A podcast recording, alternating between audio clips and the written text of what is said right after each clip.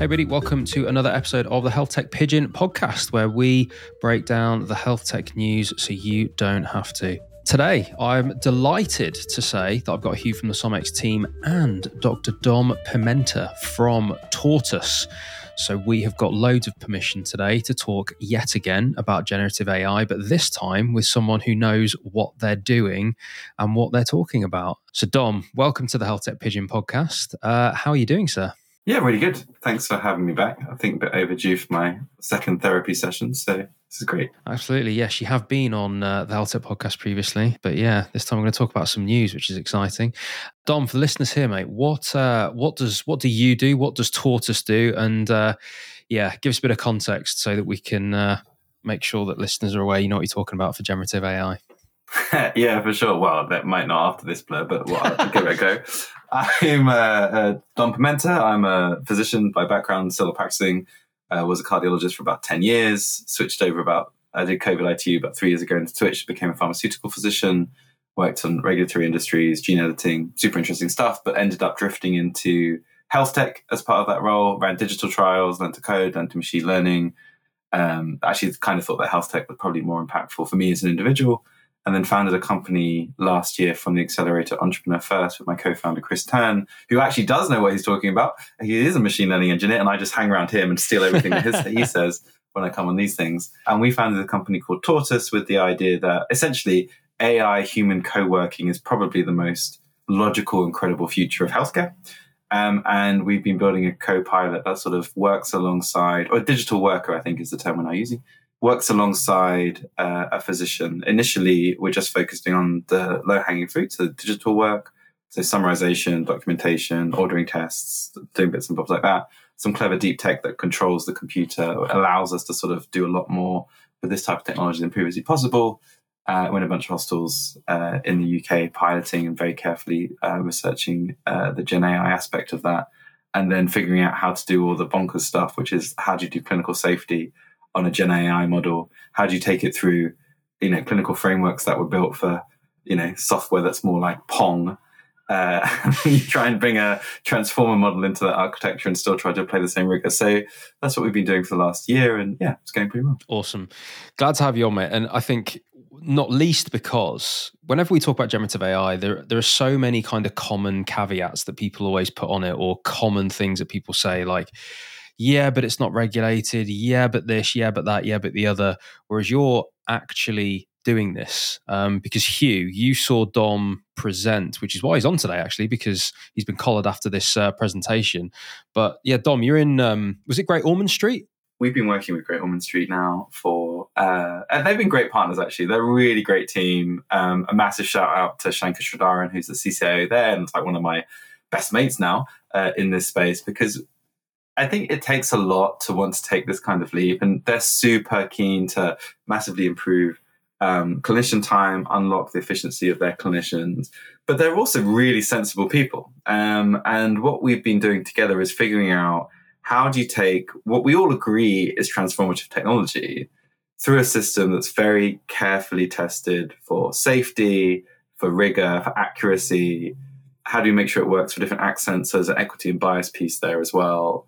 And what's been really interesting to observe is like we've been developing product and they've been developing, uh, you know, we presented uh, their sort of policies around AI, which they sort of developed in tandem. So they've got a set of principles that um, AI should never do any harm, equity and confidentiality, and always have a human in the loop, which is a very sensible set of principles that's hard to argue with. And then they've delineated that from um, the Hippocratic Oath, actually, funny enough and then they've also taken a set of principles of AI around that. And actually, that's created a really good framework for us then to copy another uh, framework, which is from pharma, to take the deployment of our very basic, well, not very basic, slag off my own product there, um, to, to the, the, the functionality of the AI that we have, right? So currently, all we're allowing it to do, just from a compliance perspective, is to transcribe a consultation and generate your notes and letters. And that's actually what we were trialing very carefully. We did a phase one where we built in a sandbox, and the results that we presented this week were the phase two study. So our phase two study was uh, real clinicians from Great Ormond Street Hospital using our scribe functionality before and after. So a, a really good controlled study in 48 simulated patients. So no downward risk, but we can measure ROI in a very uh, discrete way, and then we'll actually use that to do our next study, which is going to be real world and, and next starting next month. And the results were, you know, as we presented, right? So very interestingly, 25% less time required to see a patient, but no difference in the amount of time spent with the patient. Mm. So the hmm. patient experience is preserved. The clinician gets three minutes back, and it's it's it's it's, it's logical, right? Because most of the busy work is done uh, in parallel by the AI and actually not in series as it is today. The really interesting insight was in the short time period that we had for these. We had 20 minutes allotted the quality was double with the AI of the letters and the notes. And we used a validated framework again called SAIL to like assess that. And that was very interesting because it's always consistent. The AI output is the same. We also started to see some behaviors that we hadn't really expected. And for example, if you give a template of a note and it asks for allergies, you will then go and ask for allergies because you're reminded by the AI, even unconsciously, that actually that's an important part of the consultation. So there's a lot of like really discrete things that came out of that, which are really, really interesting. And then we also measured the physician and clinician experience. So physician experience was great. 100% of people said they weren't distracted by the computer. They could spend their full time with the patient. And I think that's a really important statement because of burnout. So the classic cause of burnout is moral injury. Definition of moral injury is when you feel that you can do more, but you're obstructed from doing that, and then you observe harm. So we all, I mean, that's the classic thing of doctors, right? You all think that if I just had this kit or this stupid system didn't work like it does, or like I wasn't obstructed by these four other patients. But that's the bit that you can't really, you know, that's the bit that burns doctors out when they're doing too much and they're overloaded. So that was a really interesting. And also alongside, we also measured cognitive load, and that was well reduced because you're not doing anything else, right? You're just using the AI to talk to the patient. And what was super interesting was patients noticed, right? They paid, you know, 100% of patients said the doctor spent, had their full attention on me. And even just from a patient perspective, that's, you know, if we could just do that, like double the experience of the patients without any of the other cost savings or time savings, I think it's pretty good. So that's what we're doing at the moment. We're about to move to a real world study with them um, in the next month and then potentially roll that out a bit further to a few other sites. And we've now got all our badges, which has been the other major uh, sort of learning for us is, and anyone actually I would recommend in this space who's trying to bring new technology, like genuinely new technology into healthcare, is find a great partner like we have with Great Ormond Street, and then work through all of the the real world compliance requirements, the frameworks, and also actually all of the worries. Like literally, like go to the people in the hospital. Say, what are you worried about? Like, what are you concerned about? Is it cybersecurity? Is it accuracy? Or what are the edge cases? And then use that to build the evidence to say that this is safe. And don't run away from it because once you've crossed that bridge, the next hospital is going to ask the same questions and you'll have all the answers. So you might spend six months here, but you might spend six weeks, optimistically, with the next hospital, right? With with your stack of evidence. And you know that will only iterate. And I think that it's the same thing with with pharma. So you do phase one, phase two, phase three, and then maybe phase four. And phase four, we're looking to to potentially do something a bit multi-site. And there's a lot of appetite, I think, for people to do to use this technology, but in the right way. And as I make the point actually yesterday, this country is a great place to do that. I know people, including myself, sometimes say, you know, healthcare is a terrible customer and NHS can be a terrible customer. But actually, if you think about it, you know, when it all works together, and we saw this during COVID, when the time is right and there's momentum, actually, the NHS is pretty phenomenal. Um, I don't know if I mentioned this on the podcast before, but I was working COVID uh, ITU, and there was a friend of mine was also working up north, and there was a clock on the wall of her anaesthetic room. Did I tell you the story? No, don't remember it. Right. So there's a clock on the wall of her anaesthetic room, and she was trying to move it for three years before COVID. All she wanted to do was put the clock on the other side so she could look at it while she was intubating and figure out how long the patient, you know, wasn't mm. oxygenated. One wall to the other. That's all I had to do. Unscrew, screw. Obviously, you know, it stayed, whatever. Anyway, funnily enough, that same room and all of those walls were knocked down during COVID to build a six bed resus unit in the same area in four days. Yeah. So it's like it's it's it's just political will and momentum, yeah. and I think the same thing applies to this technology. So yeah, I think that's great. that's such a wonderful story with so many lessons in adoption. So we talk about adoption all the time, right? And and this is one of the common criticisms of generative AI is like, yeah, but it's not going to get adopted, is it? It's not going to get adopted for the all these reasons. It's not going to get adopted. It's there's regulation. It's never going to be a medical device. It's never going to be this. It's never going to be that.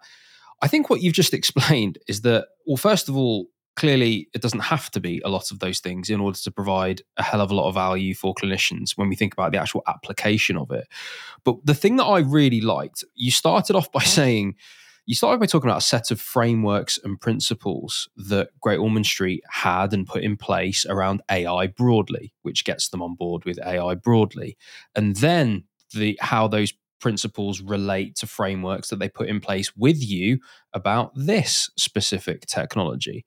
And in order to do that, you look at the compliance and regulatory requirements and information governance requirements of the hospital.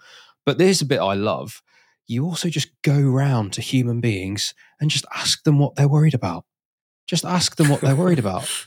I just love how practical yeah. that is. And I, I, mean, I take no credit for that. That's been, you know, of course, this- man. But like, everyone's part, everyone's part of a team that does these things. But like, I just love how practical that is because those human beings are who represents the organizational worries or the regulatory worries or the all the worries will eventually come down to somebody responsible. And by just building relationships and you, you talked about you know get a great partner as a bit of adv- a bit of advice there for people. It's very difficult with that kind of chicken and egg between you know evidence and pilot or evidence and contract evidence and deal basically. Like what comes first the the pilot or the evidence because to get a pilot you need evidence. For evidence you need a, a pilot. Like where do you break that cycle? Well actually you break that cycle by building a relationship with people and actually getting trust. And then once you get trust you can figure out the detail of how to actually start and break into that cycle by building relationship with a with a local site. And i think it's just a really nice explanation of do you know what? Yeah i'm dealing with brand new technology that's really cool and interesting and hyped but uh, but what you know yes there's hype but actually in the background i'm actually working really hard with human beings to actually just get this done. And there's just a real lesson in what it means to be an actual entrepreneur there i think. Yeah it's, it's the grind right? It, the grind but it is. But this is the thing like behind everybody that's hyping this stuff up and saying that it's pie in the sky and like oh there's going to be these amazing things one day and in 10 years it's going to be amazing for every bit of that that's happening there's someone like yourself that's just diligently and relatively quietly just getting things done on the ground floor, which is incredibly exciting that this is actually there are actually people doing this. Um, yeah, it's exciting. But real world is is the interesting thing as well. Like real world evidence coming next. First time in my life I've been called relatively quiet. So thanks for that. I mean, you mentioned it earlier. Uh, what I, what I am keen to know is what were people worried about? It's the, I mean, it's the same things, right? So if you use ChatGPT incorrectly, and I can give you the technical answer why, to answer questions, you know, that are important or critical, you'll realize that occasionally it, um, what we call hallucinates, or actually the literature is now saying confabulates is probably more accurate, where it produces an answer that looks confident. You know, there's that lawyer in the US or whatever that's just recently been disbarred for believing ChatGPT's like references to real cases. But you have to understand that that's not how generative AI technology works. It produces a simulacrum of what it thinks the right answer should look like. Like that's the actual reward function. And quite often that is actually factually correct, but also quite often, well, not quite often at all, depending on the new models. So one of the big things is about when you're in this space and you're taking uh, factually very important data. So hallucinations. So how do you eliminate hallucinations? That's the big part of you know the work that we've been doing, and we've generated a big piece of evidence and actually have now built an internal team, an internal platform, and, and a bunch of clinicians who are actively working on this problem, measuring hallucinations, validating them, but also like actually just creating the taxonomy because it doesn't exist for, for the clinical space. What's mm. a clinical hallucination? And I could literally talk, and I won't, don't worry, for hours about uh, you know the clinical evaluation. So clinical evaluation was a big a big worry. I think also about equity, so edge cases. So when you're using speech text AI, does it work with accents? Um, you know, is there bias in the model? Which is actually the wrong question to ask about this type of technology. And I kind of explained why, because you know, if you're talking about bias, it's actually statistical, and you're talking about a sort of how far from the mean you are. But when you're talking about generative technology, that like there isn't a right answer, so therefore that type of bias doesn't really exist. But when you're talking about, you know, can if you're having a, a consultation, say in the future, and like this is the norm, but the person has a very strong accent or you know can't detect the the voice do they then get a poor patient experience because um, because of where they're from because of the technology? So that's an interesting use case.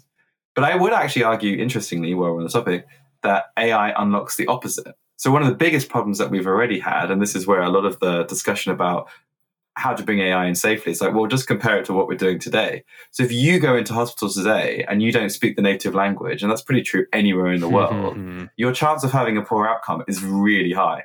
Whereas actually, all of the models that we oh, use work in like 100 languages, right? So in theory, and we haven't tested this yet, and we but we absolutely will. This could unlock like is language solved, right, for healthcare? Can you imagine? Like you go into hospital, doesn't matter what language you speak, and you don't have those poor, you know, mm. obstetric outcomes or whatever. So there's like there's a whole bunch of stuff, and it's like just talking people through it and how the technology works, and then letting them get comfortable and and, and safely playing with it, and then testing it. And that's that's kind of why we've done this phase structure in the first place, is to like collect all the worries, test them. So in that report, actually, that we'll probably publish at some point, there's a whole addendum of like accents. Accents was a really fun one to test because we had to use AI to generate accents to then test accents, which was really fun. Um, I, will talk to you about that forever. But anyway, the point really is to sort of go through each of these worries. And I think it's really interesting because me as a clinician, I would, and hand on heart, you know, it doesn't really mean much, I suppose it is my company, but I would genuinely use this technology because I've built a system that I trust for safety for myself and I can test and check for myself as a physician, and then you know, build. You know, who else is going to join me on this journey, and then we keep going. And interesting, the market now. You know, you've got Nabla, you've got Nuance. A good segue maybe into some of your other news stories.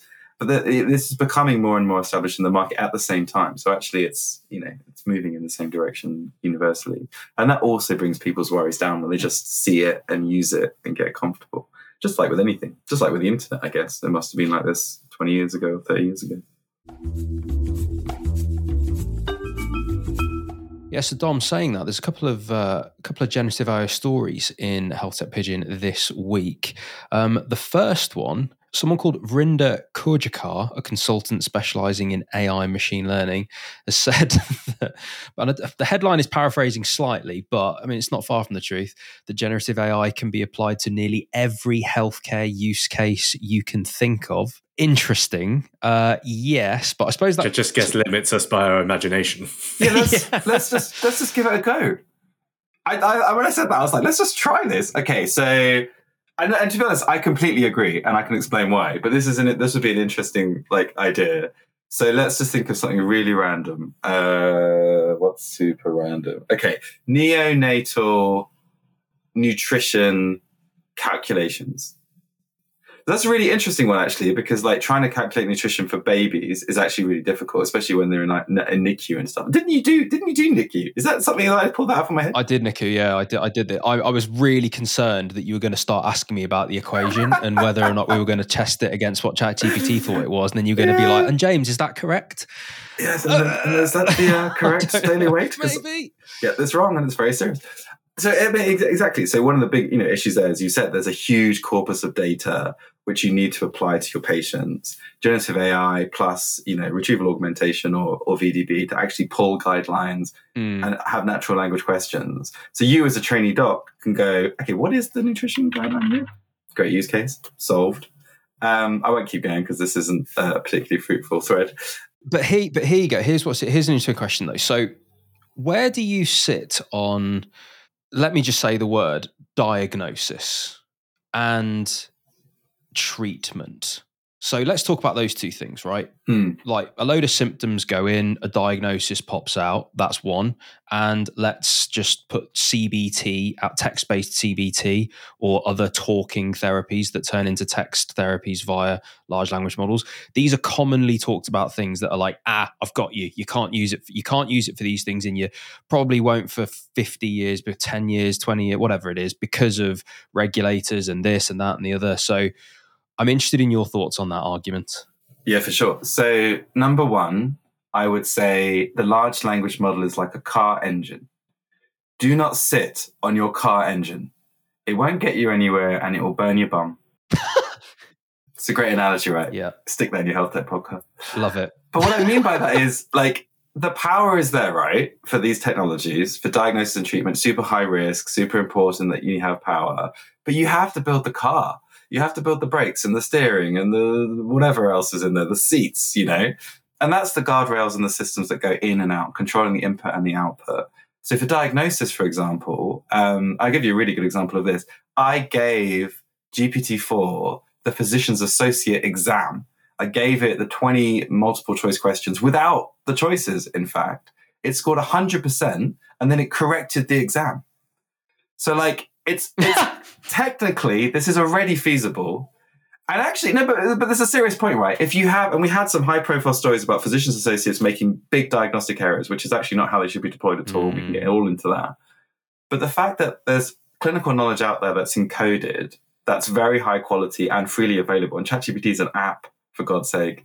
Like, actually, this kind of mm. stuff is very possible. But who takes responsibility? Who takes liability? How do you mm. evidence base that? I think that's like a big gap for a company that solves that and builds that guardrail system. And people are doing that with all sorts of other systems, knowledge graphs and vector databases. But it has to be a medical device because it can cause harm. And it has to be applied Mm-hmm. thoughtfully in the right place. And actually, I think the best place you could start by applying it is giving it back to physicians. Like you're already a diagnostic machine. Let's just make you a little bit better. As opposed to let's just let the patients diagnose themselves and just see what happens, which kind of seems to be what we've done Mhm. or tried to do with health tech up until this point. So even like upskilling physicians associates, or you know, we talk a lot about you know raising the bar of AI. Uh, in healthcare, I think that's the wrong idea. We should try to raise the floor.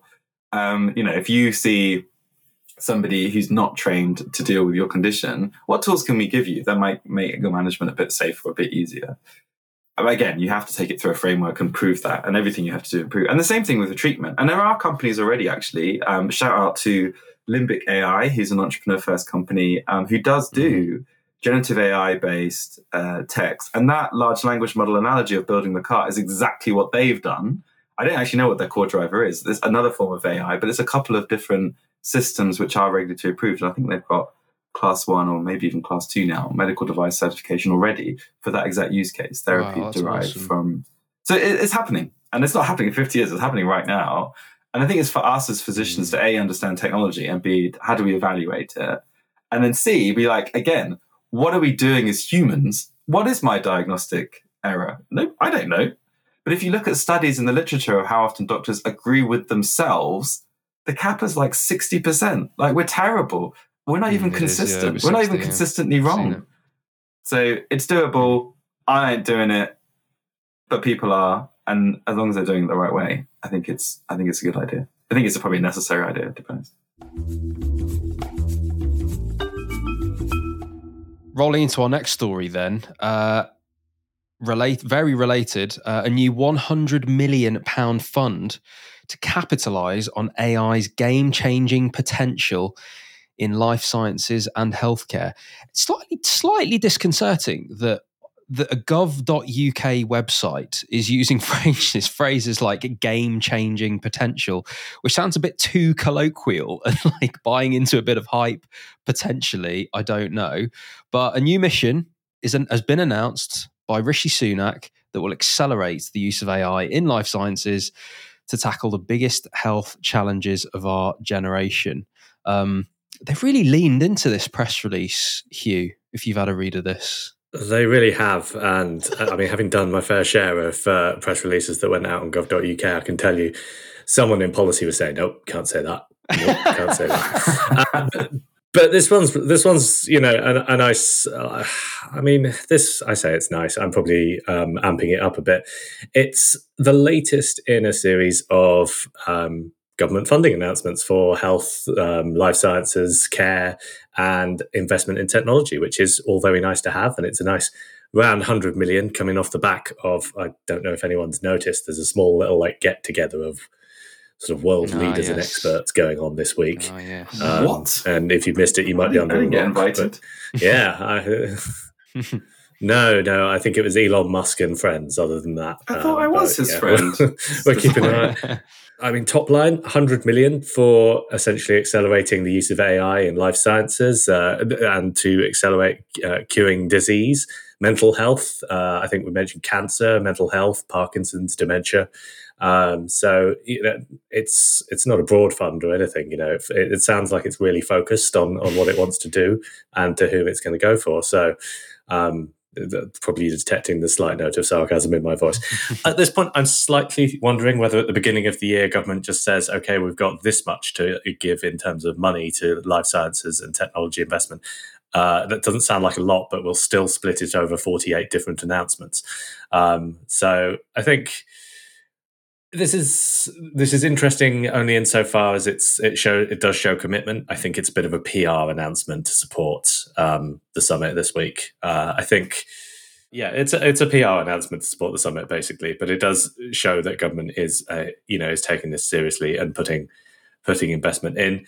Um, key things off the top of it. Timelines uh, looking at next 18 months in where we want to test and trial new technologies with over the next five years looking to develop world-class infrastructure.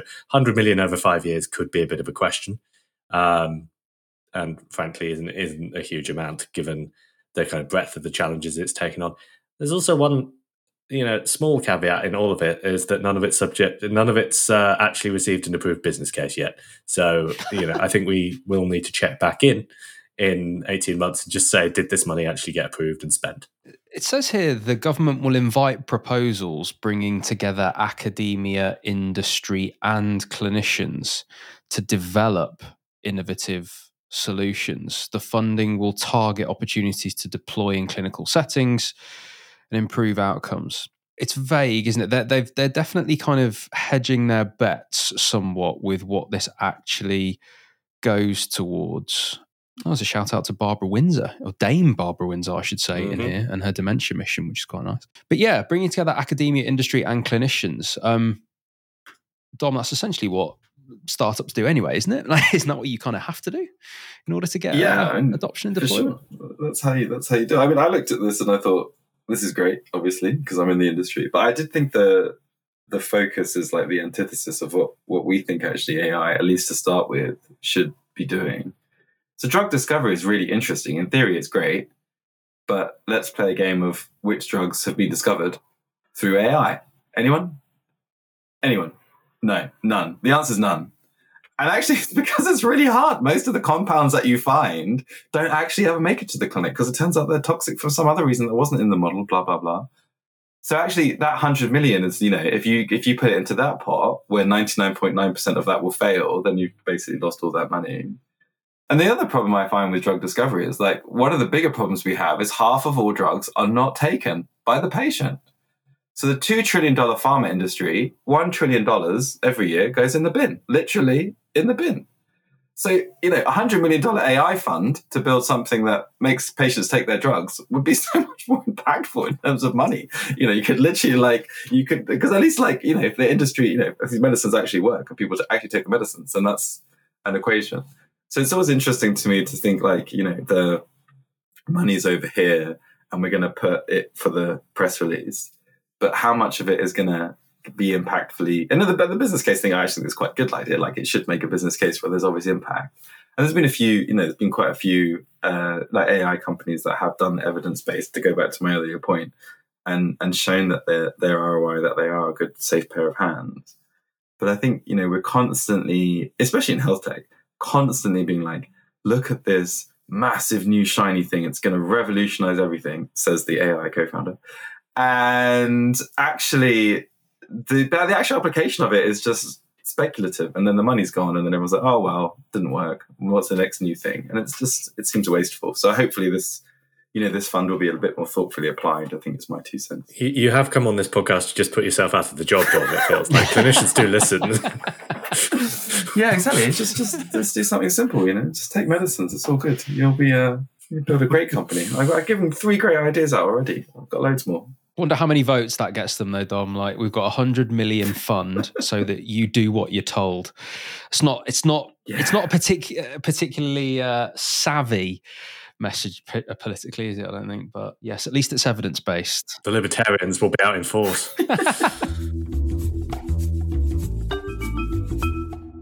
our next story today, uh, this is from TechCrunch. So, a group behind Stable Diffusion wants to open source emotion detecting AI. So, Dom, you've been involved in emotion AI. What is emotion AI, emotion detecting AI? And if it wasn't open source before, why is it a good idea or not that it's going to be open source now? Oh, second question, super interesting, don't know. But first question emotion detection AI is essentially like, how do I know you're sad? How do I know you're tired, right? I look at your face, there's a certain furrow of your brow, you've got maybe some crinkles, maybe there's tears coming out of your eyes. So there's a visual cue. And then I've got your voice. So like your voice might falter and this is all getting a bit poetic now. And it might crack a little bit. And then I, so there's a detection of various inputs from voice and face and actually we have so much data from like a corpus of nearly 100 years of cinema more than anything else of emotion. Right. Mm-hmm. so you can feed a computer vision model and you can start to detect some of what we call biomarkers within the voice data and within the visual data. And we can say okay this person's happy this person's sad this person's tired.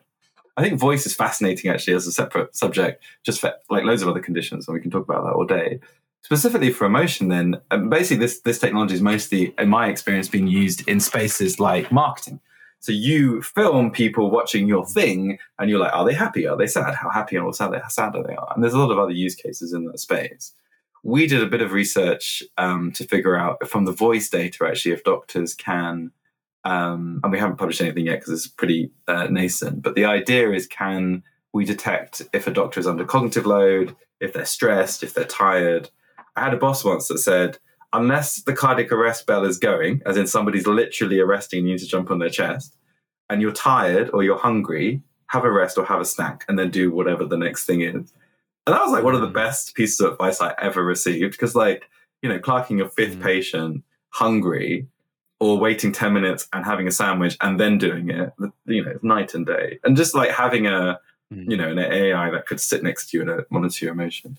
Now, whether you should open source this technology is super interesting because actually there's really big concerns in the regulatory space about profiling, using AI to automate to track people. And tracking emotion is actually part of that, tracking voice, tracking face data. And obviously all these models will rely on voice and face data. How you, you know, express certain emotions could easily be a way to identify you. And certainly voice biomarkers definitely is.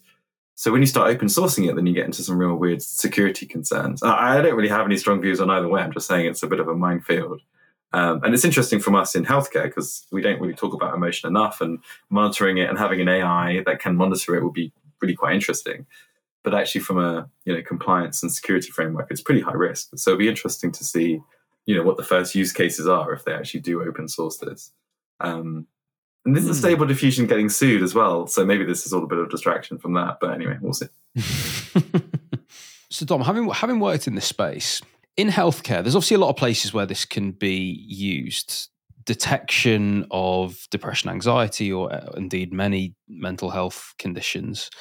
I imagine there's a predictive element to sort of to certain perhaps like anatomical things like head and neck cancers, or I imagine there's quite a few use cases along along various different lines. Are you aware of anywhere where this is particularly ahead or behind in healthcare at the minute? Are you are you aware of any use cases where this is active and useful? Mm, I mean, not not specifically emotion. I mean, mental health. There's a couple of companies um, friend of mine, uh, Edward Wong, is just founding a company now to try to do analysis of voice for psychosis detection.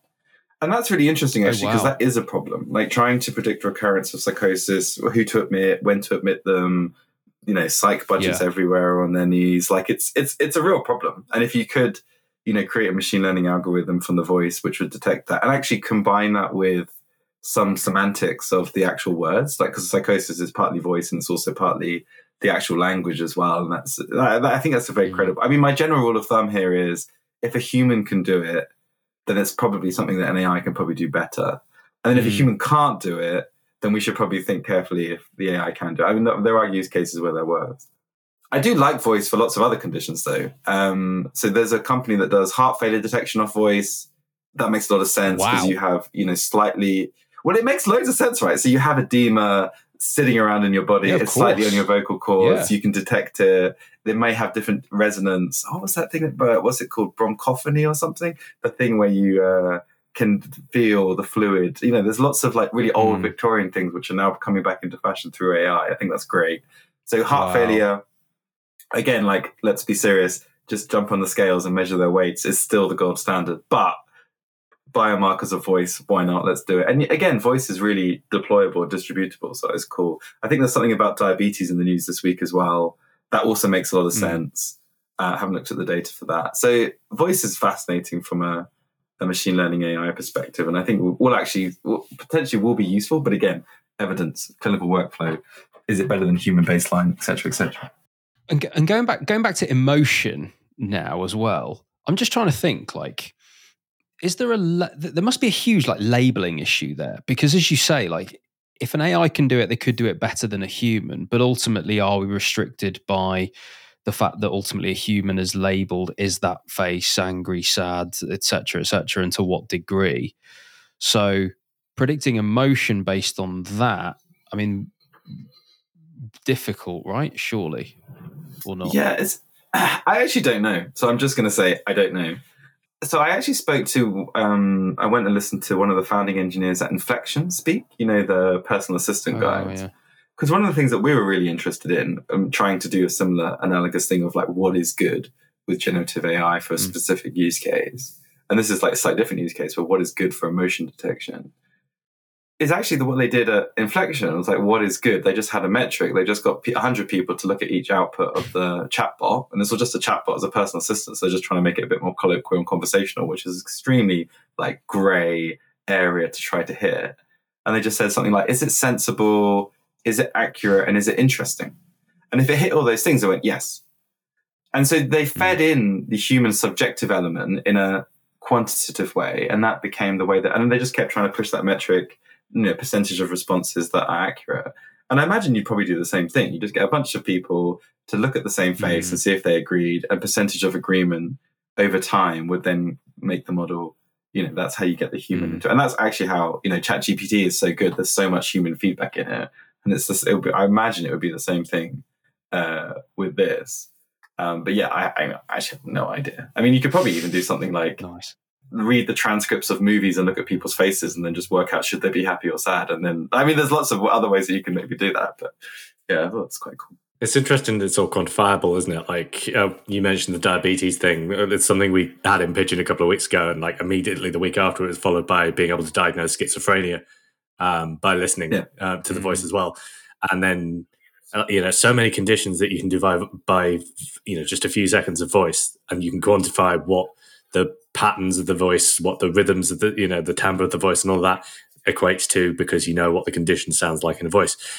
It's I, I do wonder whether the the fact that like um, it's been so hard, and that, you know the TechCrunch article actually goes into this, like it, that all of the budding the budding attempts to um, do AI detected emotion have been so struggling is because it's not quantifiable because it, Mm. there is so much complexity to how individuals display emotion Mm.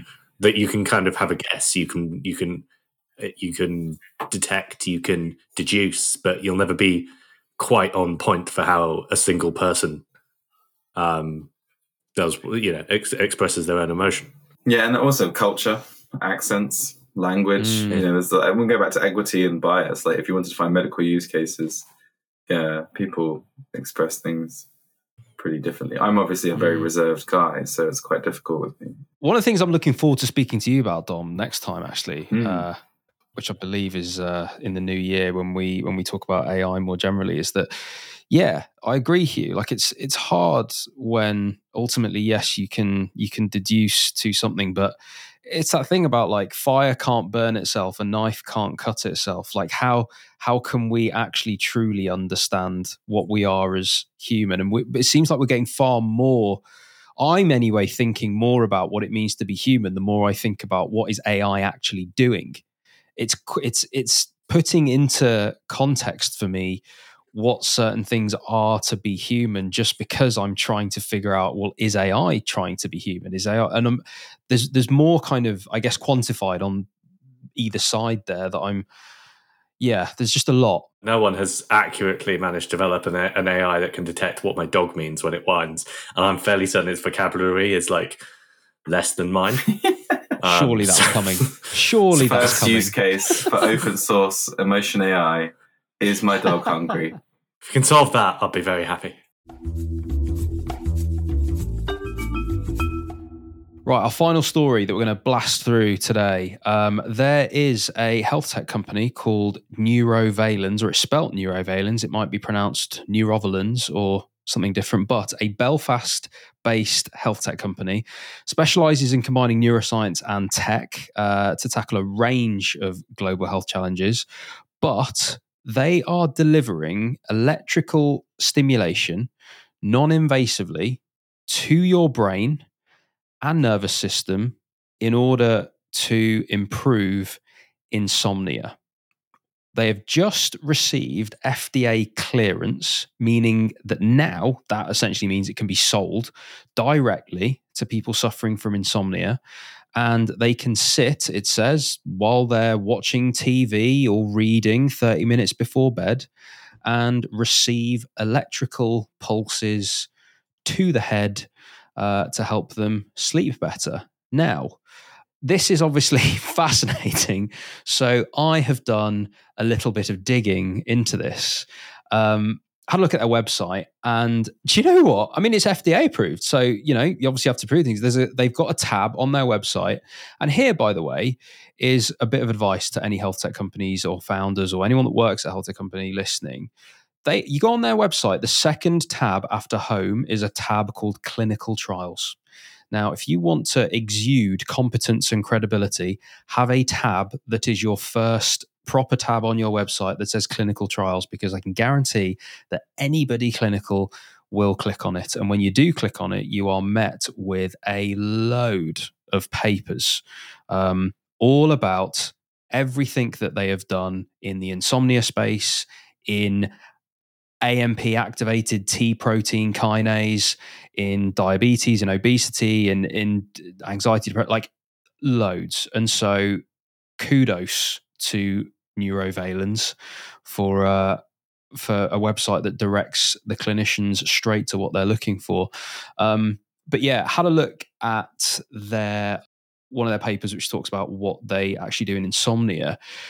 And to cut a long story short, what their medical device does, transdermal, so through the skin, um, it aims at the homeostatic nuclei of the brainstem and the hypothalamus. So basically, if my medical school knowledge is still with me and valid, that is all to do with regulating your systems. So the the the parts of the brain that regulate or homeostasis essentially um, in the brainstem and the hypothalamus. They're going to aim at that. And what they've basically done is they have stimulated uh, the vestibular system and improved uh, people's ISI scores, which are insomnia severity index scores.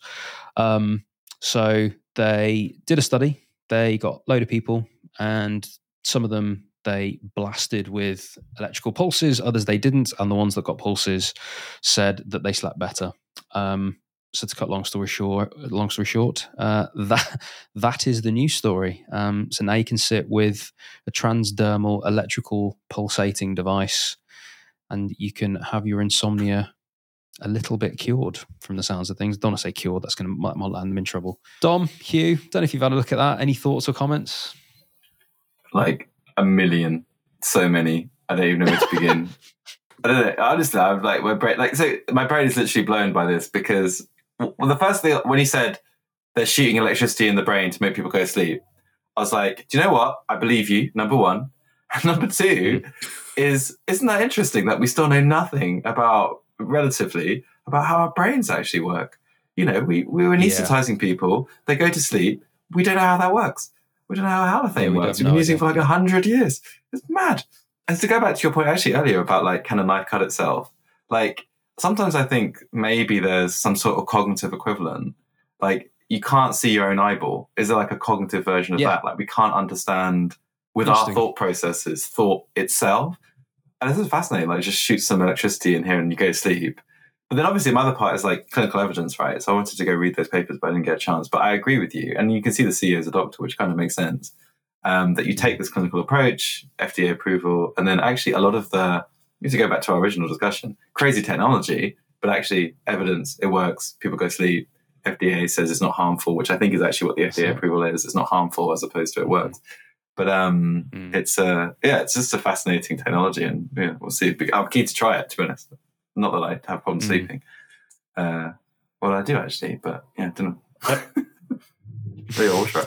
I just want to know how they how they found it out. Like, you know, who decided let's let's just try this. You know, got got patient with insomnia. I'll uh, I'll try the electric pulse to the head. You know, how do you decide mm. how much is too much, or whether you start start quite uh, low on the scale. Yeah, apparently, actually, the CEO got hit in the head with lightning in a storm, and it cured. No, I'm joking. I have no idea. Wouldn't, that be, wouldn't, wouldn't that be a great story? Wouldn't that be a great story? It would definitely help you sleep. yeah, it would definitely help you sleep. and he's still asleep today. He went straight to sleep. Incredibly effective. And he never woke up. So they were like, well, if we could just optimize it. Yeah, well, exactly. Exactly. Exactly. Awesome. Well, guys, thank you. What a lovely ending. Um, it, this has been the Health Tech Pigeon podcast. We've talked about the news. Um, we've talked a lot about generative AI. Dom, thank you for coming on. Before I let you go, um, in 30 seconds, uh, what is coming up for TORTUS and what are you excited about? Oh, uh, yeah, we're launching our um, proper product in about a month's time. And then we're going to start our phase three trial, real world patients, this side of this year, and hoping to roll it out to a whole bunch of hospitals in the next sort of quarter and then hopefully coming to a clinic near you uh, very, very soon. And in the US, sort of doing the same thing. And always super keen to, to, talk to physicians who want to come and play and talk and chat. So anyone out there wants to reach out, um, you can sure you can come find me and I'll I'll talk to you. Beautiful, uh, Dom. Thank you, Huw. Thank you for joining me. Um, we will see you all next week.